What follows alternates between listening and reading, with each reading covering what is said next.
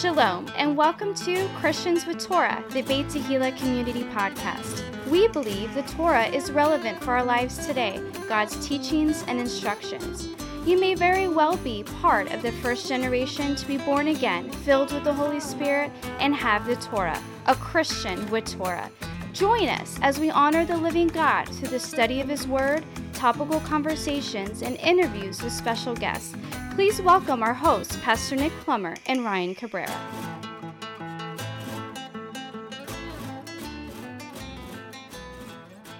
Shalom, everybody, and welcome to Christians with Torah, the Beit Tehillah Community Podcast. This is your co host, Ryan Cabrera, and I'm in Studio A with Pastor Nick Plummer. Hey, Pastor Nick. So glad to be here. Man, are we glad to be here. It is good to be in the house of the Lord. We're here at the church, in our little studio, in the office, and man, it is just a pleasure to be here. And you know what?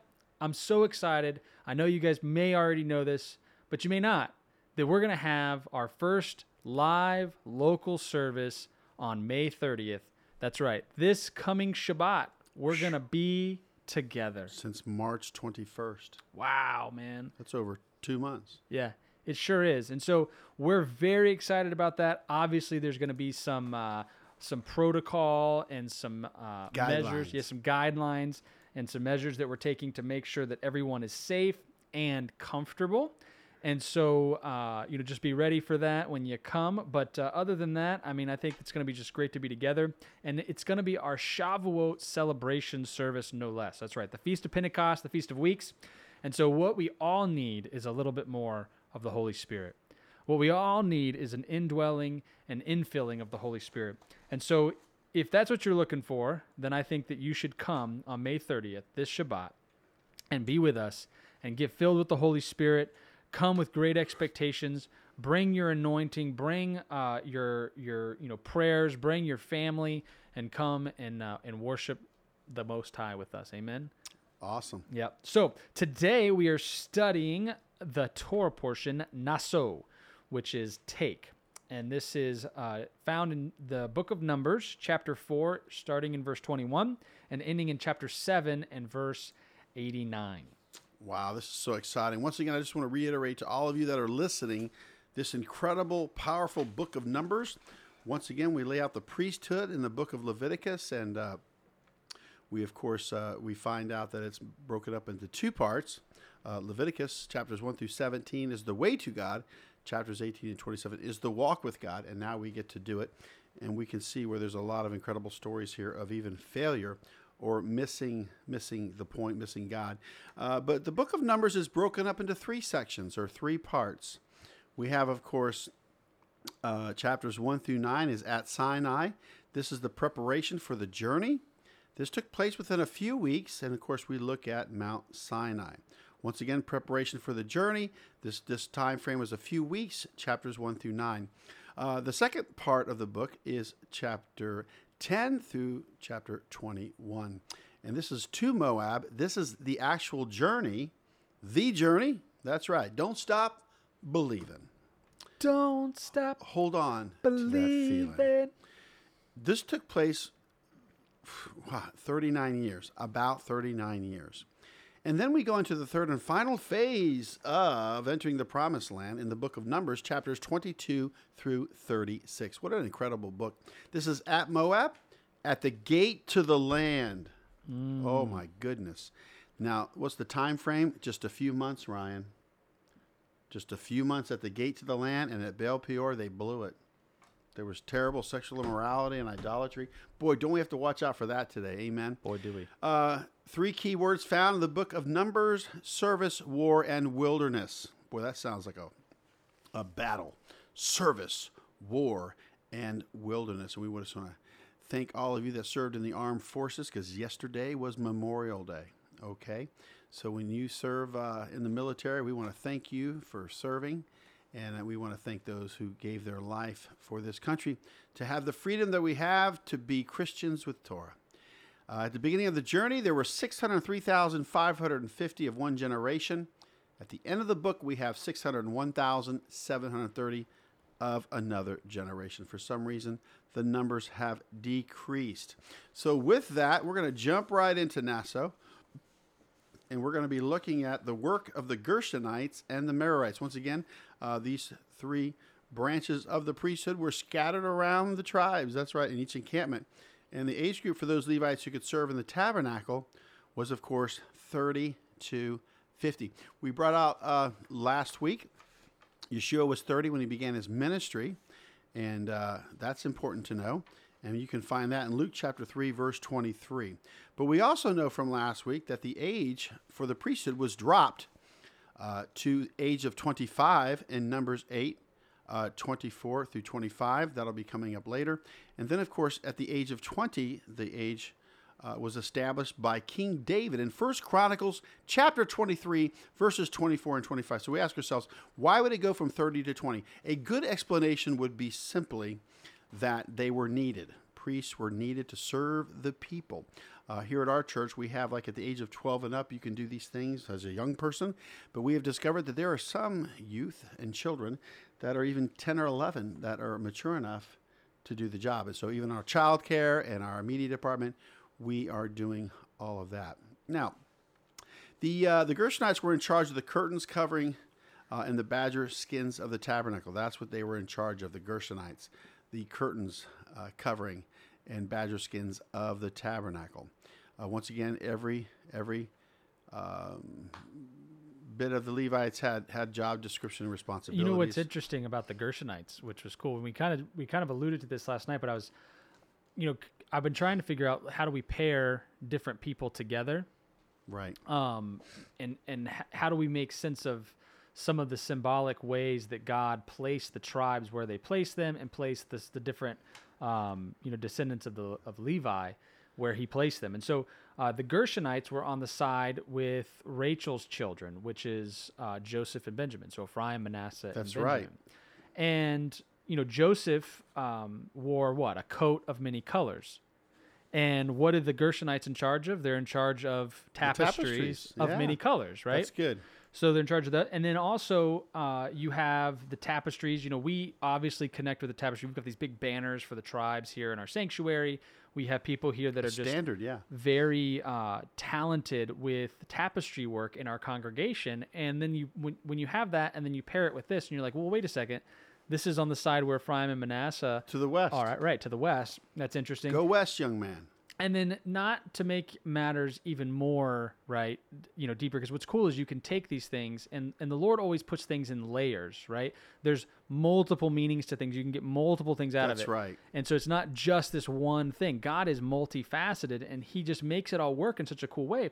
Well gershon which is uh, the name of you know um, one of moses' sons right the gershonites um, they have gershom and then the gershon right two different groups, but it it has to do with exile, right? That I was exiled, and that's the reason that he names that son um, that in the first place. Well, the Gershonites, the name meaning exile or strangers or scattered, um, is interesting that it's on the west side, which is where Ephraim and Manasseh and Benjamin are, and Ephraim and Manasseh are, you know, Ephraim being the the northern kingdom ends up being what? Ends up being scattered all throughout the earth. So we're seeing God's Wandering among the nations. wandering among the nations, the fullness of the Gentiles, so to speak. So it's just very interesting to see how many layers God puts in these things and how much you can see it when you go back and you read the scriptures. Like once you're cued into certain, you know, truths of scripture and you want to know, hey, where's the second witness? Where's the third witness? Where's the fourth witness? You get all these extra witnesses to confirm what, right. what God is doing. Is this is just another cool little little thing.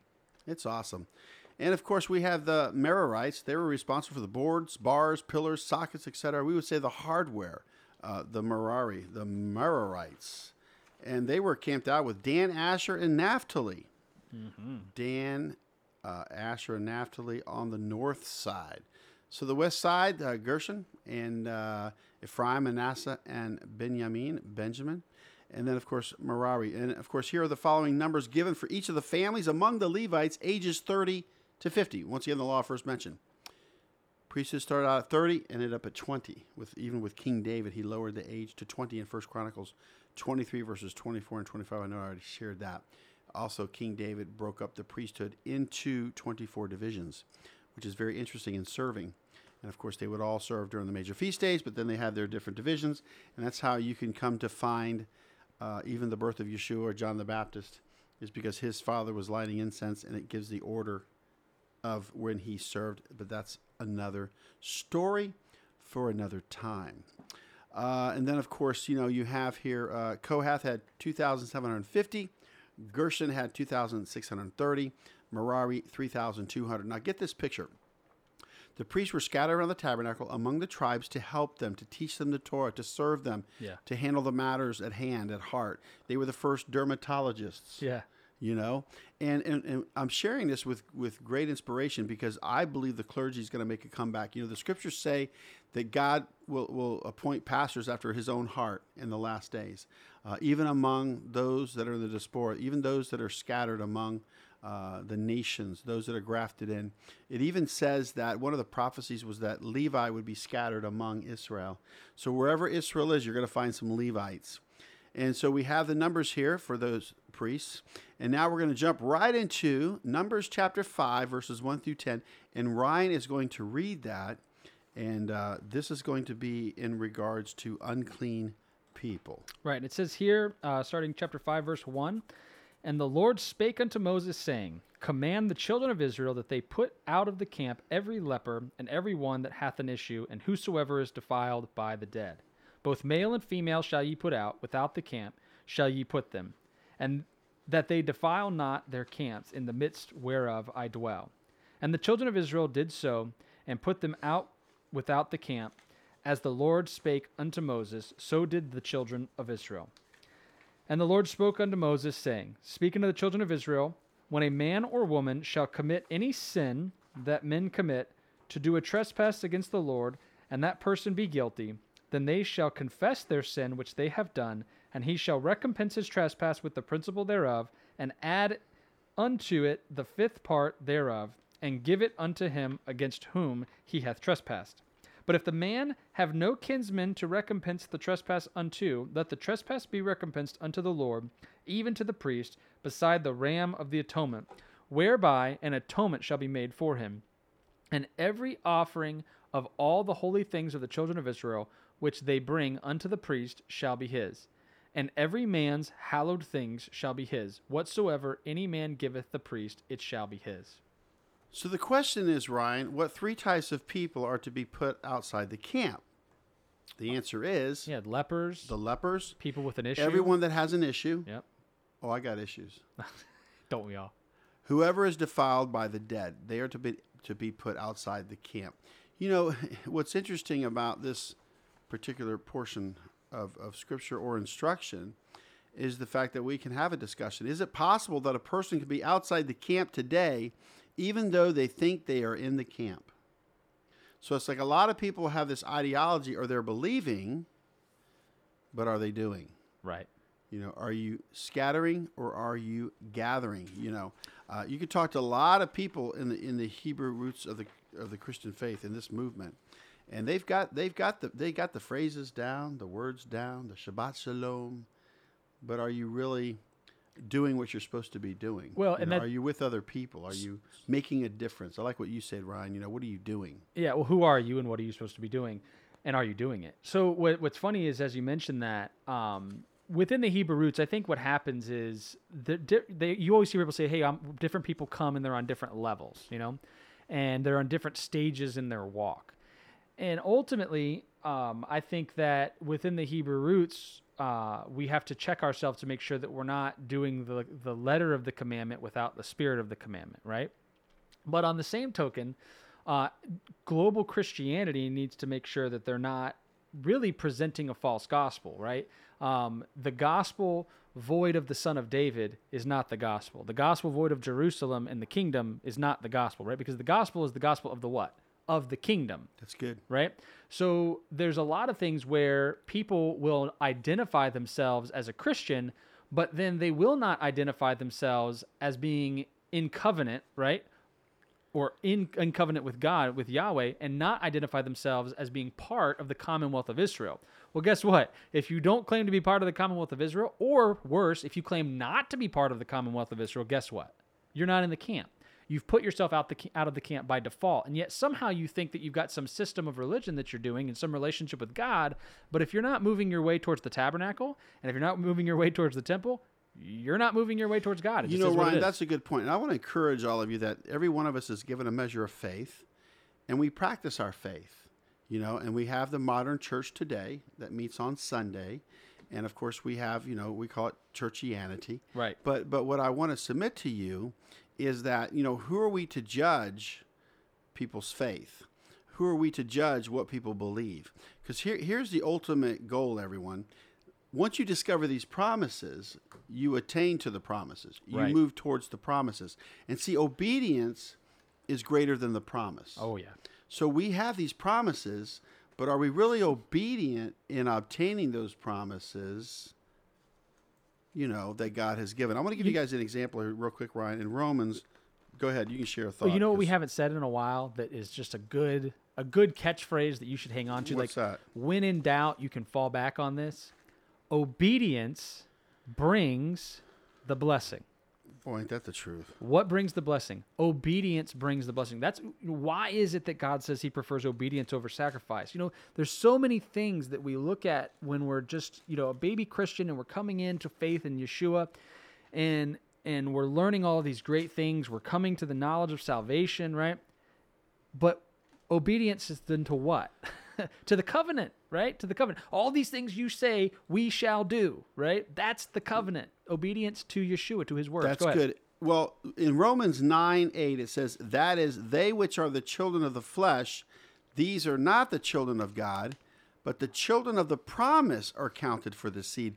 That word promise is epigelia in the Greek. It means a divine assurance of good. Mm-hmm. So when people look at you, Ryan, they say, Well, gosh, Ryan, you're doing this and this and this. And you're saying, Well, that's what I believe. That's my faith. You know, when Ryan says, Hey, I would love to live in the land of Israel, he knows the promise. That's right. Now, it doesn't mean that we've got it all figured out, mm-hmm.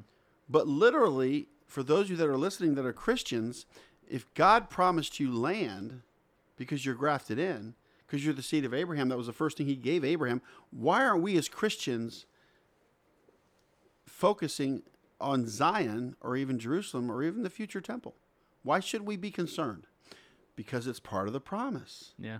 you know and you have to live somewhere you know and that's what i like to say to all of you that are listening you know don't try to figure it out but are, you- are you attaining to the promises do you know the promises you know and so yeah not everybody wants to live in israel. Nobody would want to move over there just to move over there. But what i'd like to submit to you is that you know the land is a part of the promise. So we're gonna we're gonna move on here because we've got so much to study. There's some great things in this particular uh, torah portion that we need to reflect upon.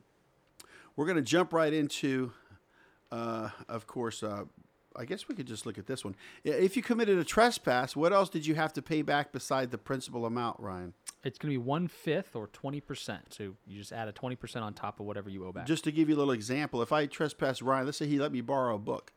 Here, you can read this book, but make sure I get it back. And I spill coffee all over it. Ooh. So I like the smell I, of coffee. I have to uh, give him the same book back plus 20%. So definitely recommend Amazon Prime and those cheap prices. Yeah, you could just get me the hardback version if I gave you the softback. you know, So just think about it. Well, you not only give that back in, in restitution, but you also give one fifth back. So let's say the book cost me, um, you know, twenty bucks, right? So I got, give him five dollars out of that right. plus the book because it's one fifth. Yeah, $24. Twenty percent. So just something I know. I just shared something with all of you that you can do. It's mind-boggling. I know it's not being taught, but it needs to be caught. You know what I'm saying? It, it- just needs to be caught right now. Let's go into Numbers chapter five, verses eleven through thirty-one. This is called the law of jealousy, and Ryan and I are going to look at this because this is a very interesting situation between a husband and a wife. And the question is uh, Did a man have the right to bring his wife before the priest if the man had the spirit of jealousy? Oh, yeah. Yes, absolutely. You know, God is jealous over us or zealous over us, you know. Uh, the offering needed for a married woman accused of being unfaithful was a tenth part of an ephah of barley meal. Numbers 5.15. Uh, and the priest shall take holy water in an earthen vessel, and of the dust that is in the floor of the tabernacle the priest shall take and put it into the water. I- interesting, you know, and to the dust we shall return. So he's actually picking up people. He's taking a handful of people, a handful of a being of dust, because we're made from the dust of the earth, to the dust we shall return. God breathed into man, and he became a living soul. Now the woman had to make an oath to the priest before drinking the water, you know, of this accusation. So here's the situation.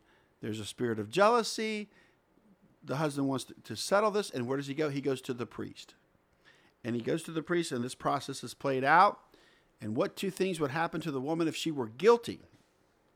In Numbers chapter 5, verses 21 and 22, and in verse 27, her thigh would rot and her belly would swell, is the outcome, okay? But in Numbers 5:28, and if the woman be not defiled, but be clean, then she shall be free and shall conceive seed. So if she lied, basically what it's saying is that she would be unable to bear children. You know that brings me back to the to the, one of the great judges, and I don't know the full story or the name of the judge, but is he made a vow that anybody that would come out of his house, he would offer up to the Lord. You know, It was his daughter. and it was yeah. his daughter. Yeah. And so some people think that he offered up his daughter as a human sacrifice. No, she went out and enjoyed the maidens for a season and for a time. And what happened is she remained single, celibate for the rest of her life Mm. because she was offered up unto the Lord.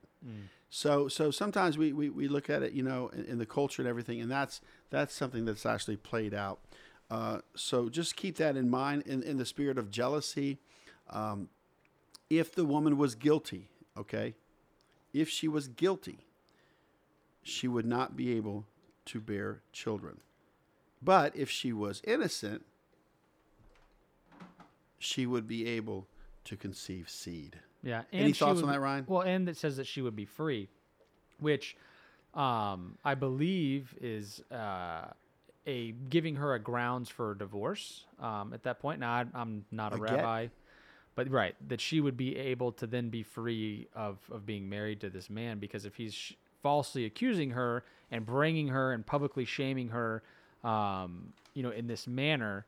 And yet she hasn't done anything wrong. You know, there's a big risk for the man to do this to, to bring her. So you better better know, you know, be pretty sure. But the idea here is that he doesn't have any proof, but he's jealous, right? So you know, he has this I, idea. I, will tell you, Ryan. I mean, my wife could be fooling me right now, but I'll tell you what. I trust her. oh yeah, mine too, absolutely. I just trust her.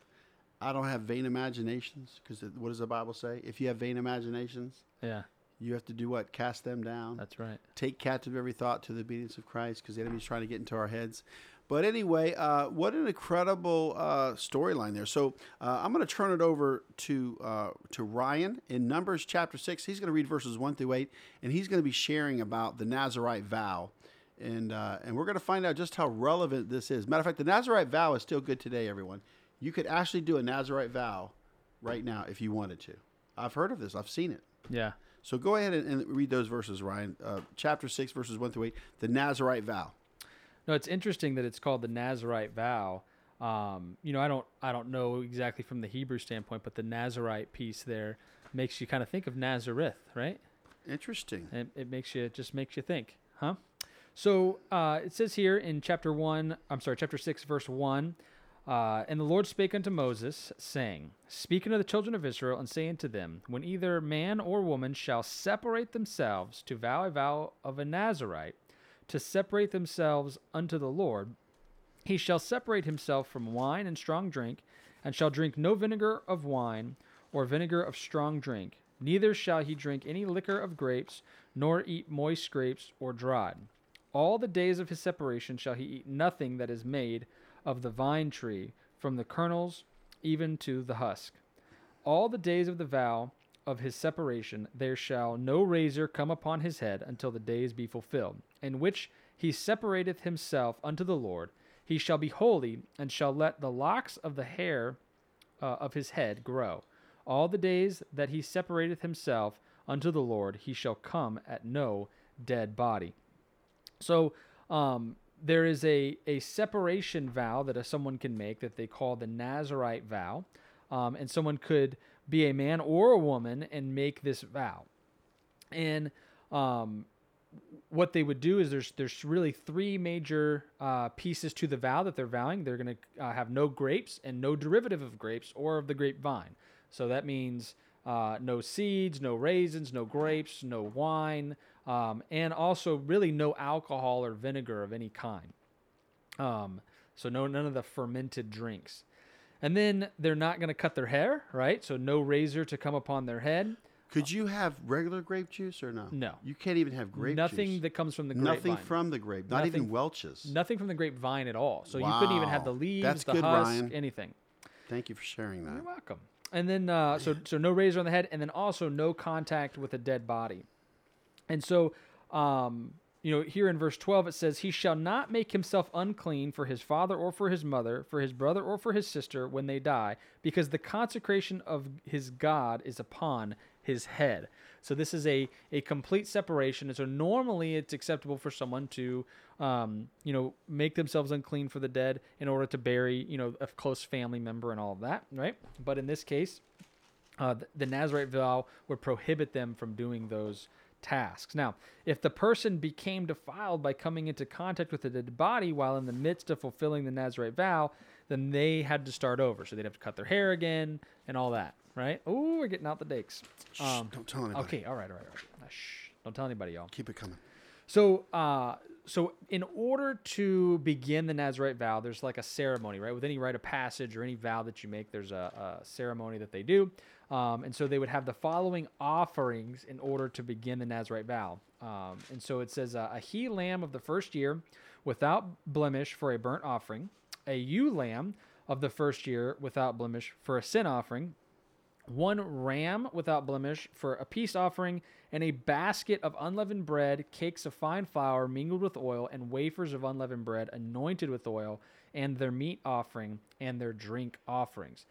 Um, and so th- this is all pretty cool, right? You have this ceremony that you begin, you bring your offerings to the Lord um, in order to begin the Nazarite vow.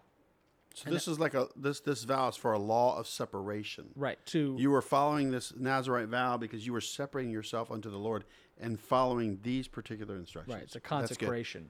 Separation. That is awesome. Yep.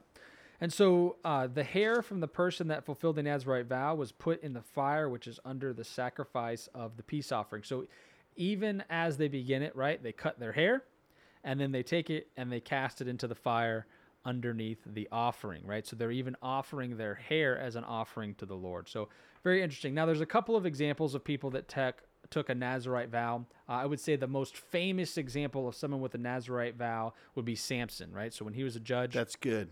Yep. As He- a child, his, his mother put that on him. right. And so he um, he had the Nazarite vow, and he drew his strength from the Nazarite vow. And you know, obviously, the big story about him is that you know, first he comes in contact with with uh, with wine. Somebody tricks him, right? Then he comes into contact with the dead bodies in order to save his wife, um, or to attempt to save his wife. And then uh, finally, And he was the last judge. Right. Finally, uh, he is he is um, tricked uh, by Delilah to cut his hair, right, uh, in order for him to be conquered by the Philistines, and so that's the most famous example. But um, there is another example, and amongst uh, the Hebrew root circles, uh, this is a famous one. So I'm going to read some verses to you. This is Paul in Acts chapter 21. We're going to read verses 17 through 26.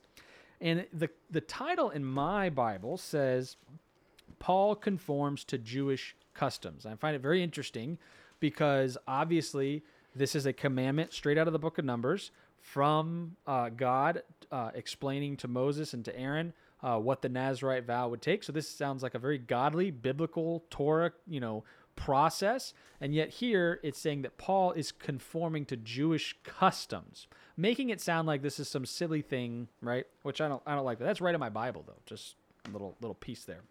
So here it goes. So, uh, chapter 21, verse 17, it says, And when we were come to Jerusalem, the brethren received us gladly. And the day following, Paul went in with us unto James, and all the elders were present. And when he had saluted them, he declared particularly what things God had wrought among the Gentiles by his ministry. And when they heard it, they glorified the Lord and said unto him, Thou seest, brother, how many thousands of Jews there are which believe, and they are zealous of the law. And they are informed of thee that thou teachest all the Jews which are among the Gentiles to forsake Moses, saying that they ought not to circumcise their children, neither walk after the customs. What is it, therefore, the multitude must needs come together? For they will hear that thou art come. So, and I'm going to just take a quick, quick kind of note break here.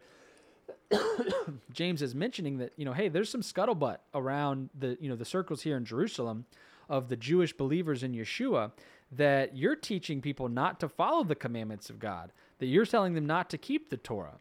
And obviously, this is not true. So he says this in verse 23 and beyond. He says, Do therefore this that we say to thee We have four men which have a vow on them. Them take and purify thyself with them, and be at charges with them, that they may shave their heads, and all may know that those things whereof they are informed concerning thee are nothing, but that thou, thy, uh, thou thyself also walkest orderly and keepest the law. As touching the Gentiles which believe, we have written and concluded that they observe no such thing, save only that they keep themselves from things offered to idols, and from blood, and from strangled, and from fornication. Then Paul took the men, and the next day, purifying himself with them, entered into the temple to signify the accomplishment of the days of purification, until that an offering should be offered for every one of them. And so, right here, it's very clear that Paul is taking the Nazarite vow with these four other men. And if you're He's taking paying for it. in order, in order what? In order to show that he's not teaching anybody not to keep the Torah, right? And so it's very interesting, and we can go in Acts 15 and talk about how you know they they keep the you know the Gentiles themselves keep those four commandments so they could start going to synagogue and learning the rest of it, right? Um, but up until that point, you got to get them to synagogue so they can learn it, and so the fight is to get the, the Gentiles into the synagogue. Period. End of story, right? So, um, but here it is, right? A, a very famous, um, you know, example. Paul taking a Nazarite vow. We know it's a Nazarite vow because they have the vow upon them, and they're shaving their heads, and they're going to the temple to make the the proper offerings, which we just read right out of the book of Numbers, how to do that. And so, for those that speak against Paul, saying that he didn't keep the Torah and that he taught other people not to, I mean, you're kind of smacking him in the face here because he did a whole Nazarite vow in order to prevent you from thinking that. Yeah, you know, it's interesting what they attribute to the, uh, even in the Dake's Annotated Bible and his commentary, his paradigm, his his perspective was that, you know, Paul did all these things because he was Jewish, but we as Christians don't have to adhere to it, and that's the big mistake because Paul was sent to the Gentiles Yeah. to teach them the things of God, you know, and so uh, we can we can we can discover this and see this in a new light, uh, a way of separating separating ourselves. You know, just like the Shabbat is a day that is sanctified and set apart. That's what the that's what the Nazarite vow is about. That you take this particular vow to separate yourself unto the Lord, and those are the requirements. And by the way, I wanted to share this with all of you that uh, this is still in effect today. If you would like to do the Nazarite vow, there would be some debate over that. But I've had people approach me and say, you know, God's really put this on my heart. Can I do this Nazarite vow and this? And I kind of looked over the scriptures, and yeah, there's no temple or whatever. But Yeah, the bottom line can't is make that no. But the thing is, I think the principle's there. Yeah, absolutely. And I tell you what, these people were truly blessed in regards to that. So, what about Numbers chapter 6, verses 23 through 27? Ryan, you want to go ahead and share that? The Aaronic blessings, just share those scriptures. Absolutely, man. You know, this is a, a prayer that um, you know I speak over my children every Shabbat. I speak it over my son Christian pretty much nightly. Um, you know, when when we're going down to uh, to go to bed, and this is a, a pretty cool prayer. Uh, you may have heard it before, so I'm gonna I'm gonna read the verses to you. Um, and it says here in verse 23 through 27 of chapter 6 Speak unto Aaron and unto his sons, saying, On this wise ye shall bless the children of Israel, saying unto them, The Lord bless thee and keep thee. The Lord make his face shine upon thee and be gracious unto thee. The Lord lift up his countenance upon thee and give thee peace. And they shall put my name upon the children of Israel, and I will bless them. You know, maybe at the end of this podcast, you can sing the Aaronic blessing I'd as a happy to. little be bonus great. Yeah.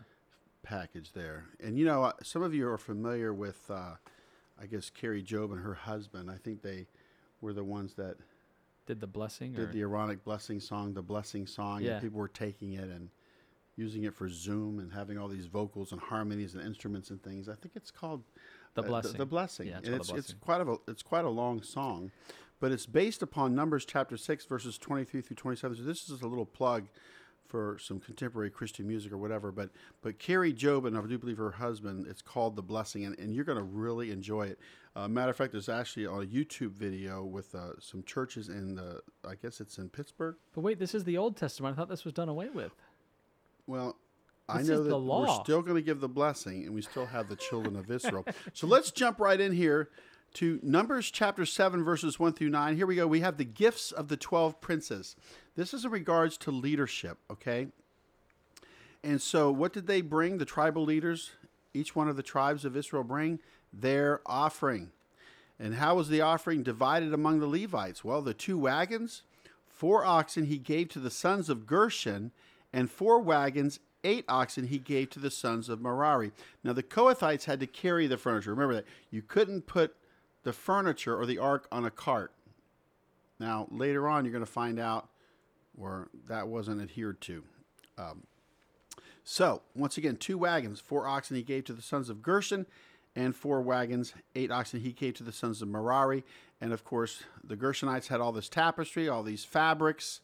And of course, we have, of course, uh, the sons of Merari, which had uh, responsibility of all the hardware, the pillars, and all of that. So they definitely needed to put that on a cart because that's a lot of a lot of hardware, a lot of wood, pillars and columns.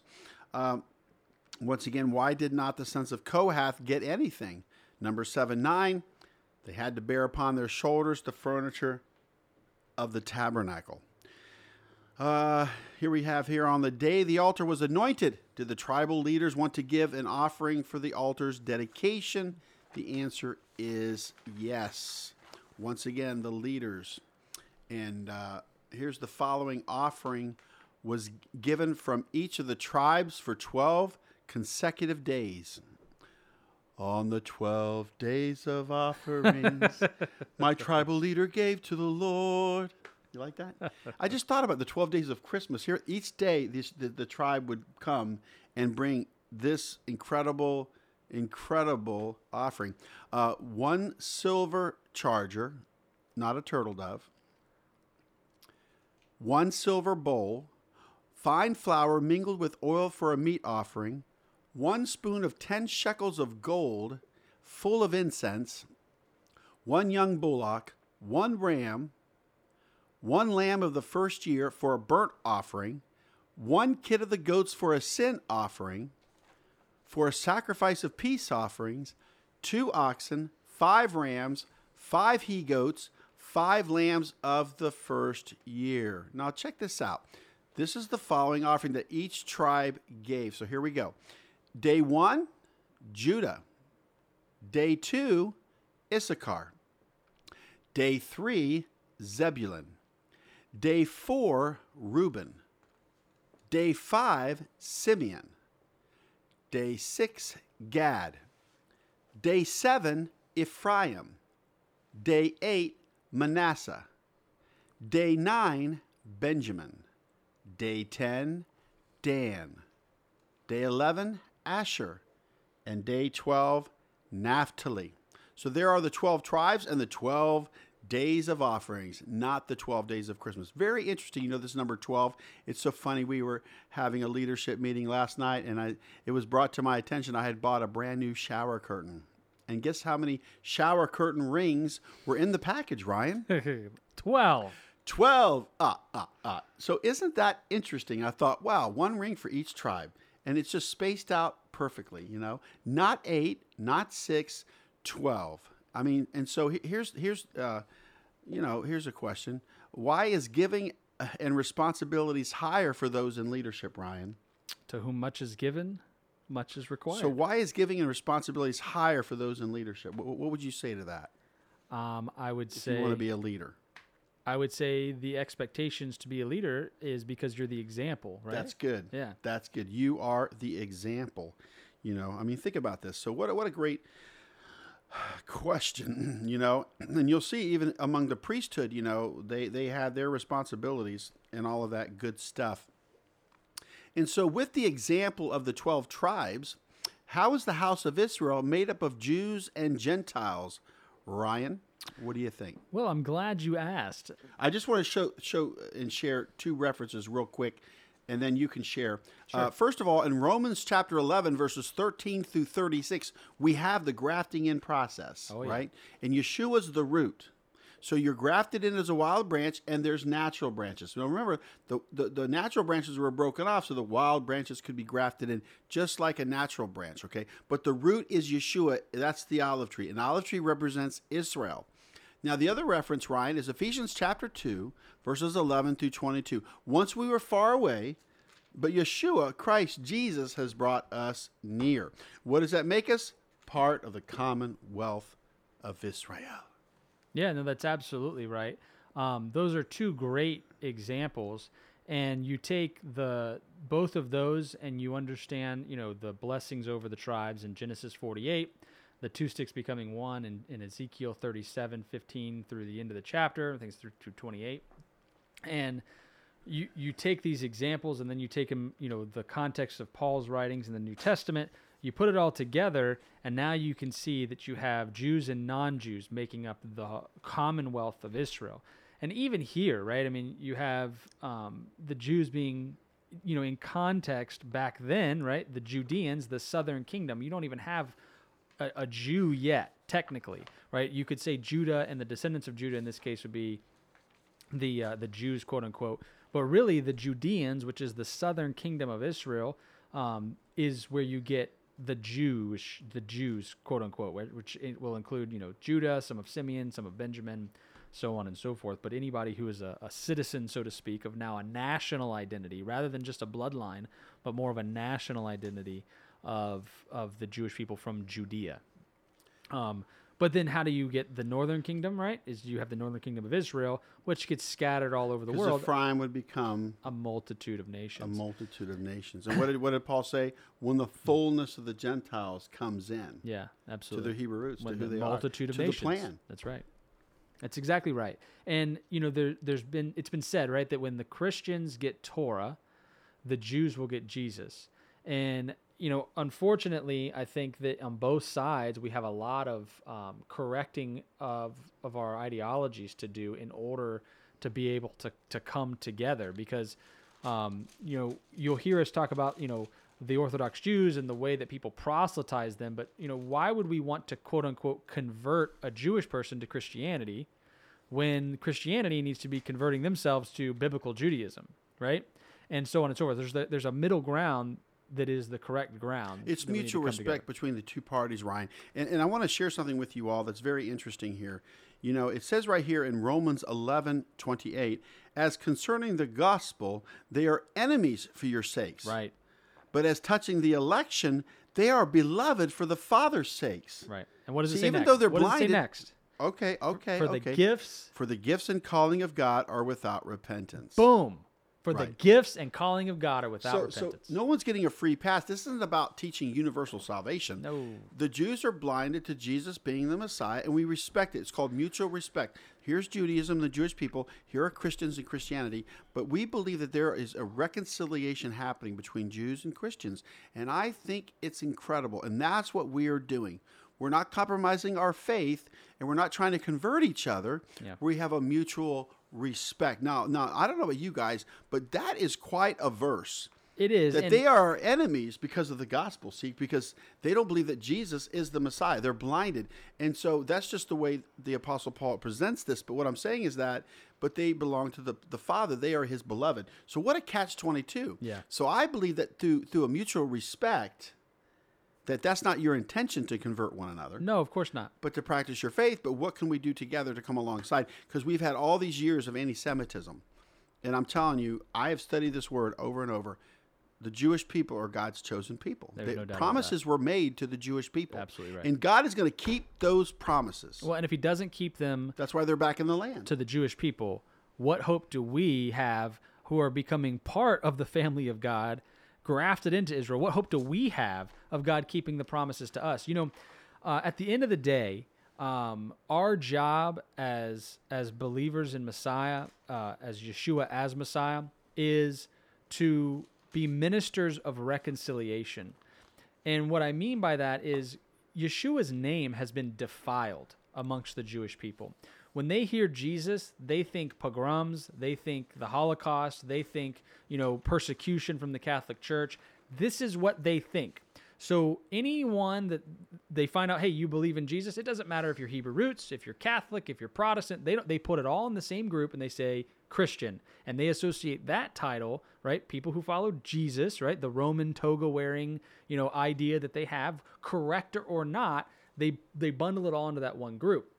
And then they think that they want me to convert, i.e., lose my Jewish identity in order to convert. This is the travesty of what people who are quote unquote trying to proselytize the Jewish people are, are doing. They're coming in and they're trying to convert them to what we, we're considering, right, churchianity. When in fact, we as Christians, we have to get our own house in order. We have to follow the true Messiah, the Jewish Messiah, right? And so when we come into Torah, we come into the understanding, we come into the true Messiah, Yeshua, a Jewish rabbi, right? Then we are going to be able to first and foremost uh, repent of the what our forefathers have done and committed, the travesties they've done, and we are going to be able to um, to save the name of Yeshua amongst the world, right? Because all of these these negative things have been done in the church. Even people who live in America are like, ah, the church. That you know, I hate the church. This person did this to me. That we represent Yeshua, and until we start living the lifestyle worthy of representing Messiah, we have no right to go out and start teaching other people to do as we are doing. Amen. And that's a good point, Ryan. And once again, I want to share this with all of you. Every person has to make a, a, a you know a confession for Christ. Amen. A personal decision for Christ whether you're a non-Jew or a Jew or you're an Orthodox Jew or you're a Pentecost, whatever you are or whatever you become, every one of us have to make that decision. I know in March of 92, I made a personal decision for Christ. I confessed with my mouth and I believed in my heart that he was Lord and they got raised him from the dead and I was saved. I was born again in March of 1992. So, so once again, it's a personal decision. So, what what an exciting time that we're living in. So, in closing here, Ryan, would you like to read Numbers chapter seven, verse 89, and then I just want to share a, a point quickly here as we discussed it at the leadership meeting. Amen. So it says here in uh, 789, 789, that's kind of cool. Sorry. and when Moses was gone into the tabernacle of the congregation to speak with him, then he heard the voice of one speaking unto him from off the mercy seat that was upon the ark of the testimony, ark of testimony, from between the two cherubims, and he spoke unto him. Wow, look at that. Wow. That's because that's the throne. Because we're past Remember, we Leviticus boldly come. 18, we right? bold, yeah, we boldly come to the throne of grace. Amen. You know, we boldly come to the throne of grace, and so what happens is, um, the, the the ark represents the, the the Torah, His throne. You know, so when you look at the inner court, that's where all the action's happening. You know, so so in closing here, I want to reiterate a little download that the Father kind of gave me, and I hope it'll encourage you as well. That you know, you can ride a bicycle, you know, with with with two tires and one of them has air and one of them don't. Yeah. But I think we want want to? the maximum, you know, we want the maximum from life that we can get. But I want to share with you three things needed to have a successful church and community as we even delve into the book of Numbers, as we've just completed Leviticus. So, three things needed to have a successful church and community. Number one, you need a place. This is defined as a particular area or locality. Okay? Uh, examples of this could be found in the tabernacle of Moses and Ryan. Beit Tehillah. It's a place. We have five acres. We have a fellowship hall. We have a new sanctuary. We, we have a storehouse. We, we call it the Quonset hut. We, we have a, a Ted shed with a ramp and electricity to have a light in there as well. So we are really, we have an excellent place here. But this is another thing that you need. That's number one. Number two, you need personnel. Yep. What is how is that defined? Persons. Examples can be found in Moses and the Levites. Or what about Beit Tehillah leadership? We had our leadership meeting last night, over 20 people, praise God. And here, here are the personnel. Remember now, God gave instructions to Moses to build this tabernacle. Okay, no different than today and what God wants to build and give you a place to meet, but you have to have the right personnel. And so you have the right personnel, and you all come together. The Levites were trained and taught to be that personnel and to distribute them among the people.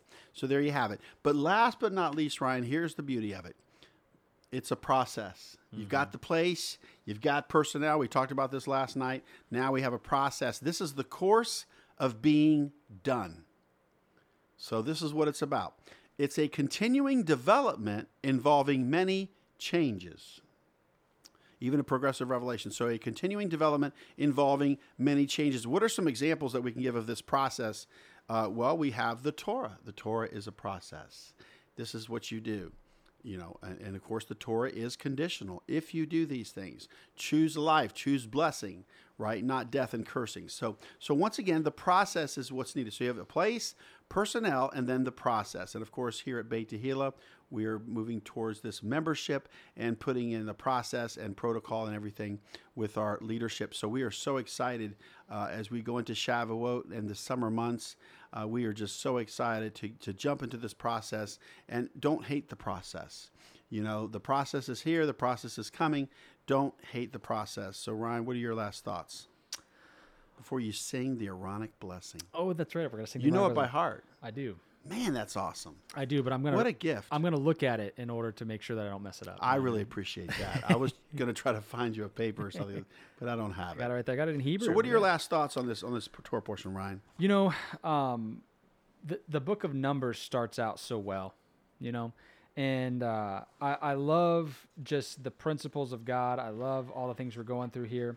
I love that God puts His name upon us. I love our ability to to separate ourselves unto the Lord and to make a vow um, and then for the leadership to bring offerings uh, of their own. So I just I just praise God that um, that we have this structure and we have this example because the book of Numbers really as a as a general rule is an example to us of what to do and what not to do. It shows some some um, some uh, some victories and some some defeats or some losses. You know what I mean? Some examples, some Very peace good. and some chaos there. So, all right. So um, as we found in uh, the oh, do you want to count the Omer first, or do you want to? Let's count the Omer Okay, first. let's count. Let's count the Omer. Today is the day forty-five, just so everybody knows. Um, let's say the blessing together. Baruch atah Adonai Eloheinu, melech haolam, asher kidshanu, b'mitzvotav, vitzivanu, al sefirat ha-omer. Blessed are you, O Lord our God, King of the universe, whose commandments add holiness to our lives, and gives us the command to count the Omer. Today is 45 days, which is six weeks and three days of the counting of the Omer. Hallelujah. Uh, once again, we are commanded to count the Omer, and that didn't hurt one bit. Yeah, not at all. I felt Wow, good that's actually. awesome. I feel You kind know, of that's a praise report too, Ryan. You know, they finished up uh, Lithia Pinecrest during the counting of the Omer. Ooh, come on, After somebody. a couple of years and $16 million, it is done, baby. Praise God. That is awesome. Israel became a nation during the counting of the Omer, and the city of Jerusalem was fully reunited during the counting of the Omer. So, what a testimony! Yeah, what a testimony. Um, and so, just like what we found um, in the book of Numbers, uh, what is it? Chapter, sorry, chapter 6, verses 23 through 27. In there, you have the Hebrew blessing. And so, I'm just going to pray the blessing over you guys um, today because you know what? We all need uh, to be blessed uh, by the Lord. So, Yivarech echad Adonai beish merecha Yair Adonai panav elecha beunecha Yisa Adonai panav elecha V'yasem lecha shalom. May the Lord bless you and keep you. May the Lord make his face shine upon you and be gracious to you. May the Lord lift up his countenance upon you and give you peace. Amen. Man, and, and in this way, the Lord will put his name upon you and you will be blessed. Praise God. All right, so um, we want to hear from you. So email me, ryan at topraise.net, ryan at topraise.net. Um, some exciting stuff. I have started to get our social media and website stuff rolling a little bit. So I have a uh, Facebook page called Christians with Torah. You can just go there. There's not much on it right now. I'm working on it, but you can go there and you can like the page and just help us get started, get rolling. It gives us, you know, as you guys like the page and stuff, it gives us some extra benefits and stuff like that on Facebook. Um, so I'm going to be working on that. So be looking forward to that. I'm also going to be working on uh, possibly uh, getting all of our podcasts up on some other places. I got it up on Spotify now.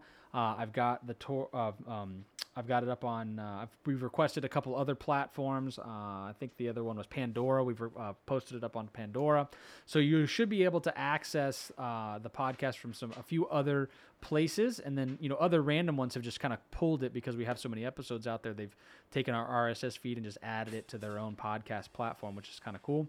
And so as we grow and as we continue to do this, we just ask for your prayers and your blessings. We, we appreciate your donations. You can go to uh, twopraise.net and donate there.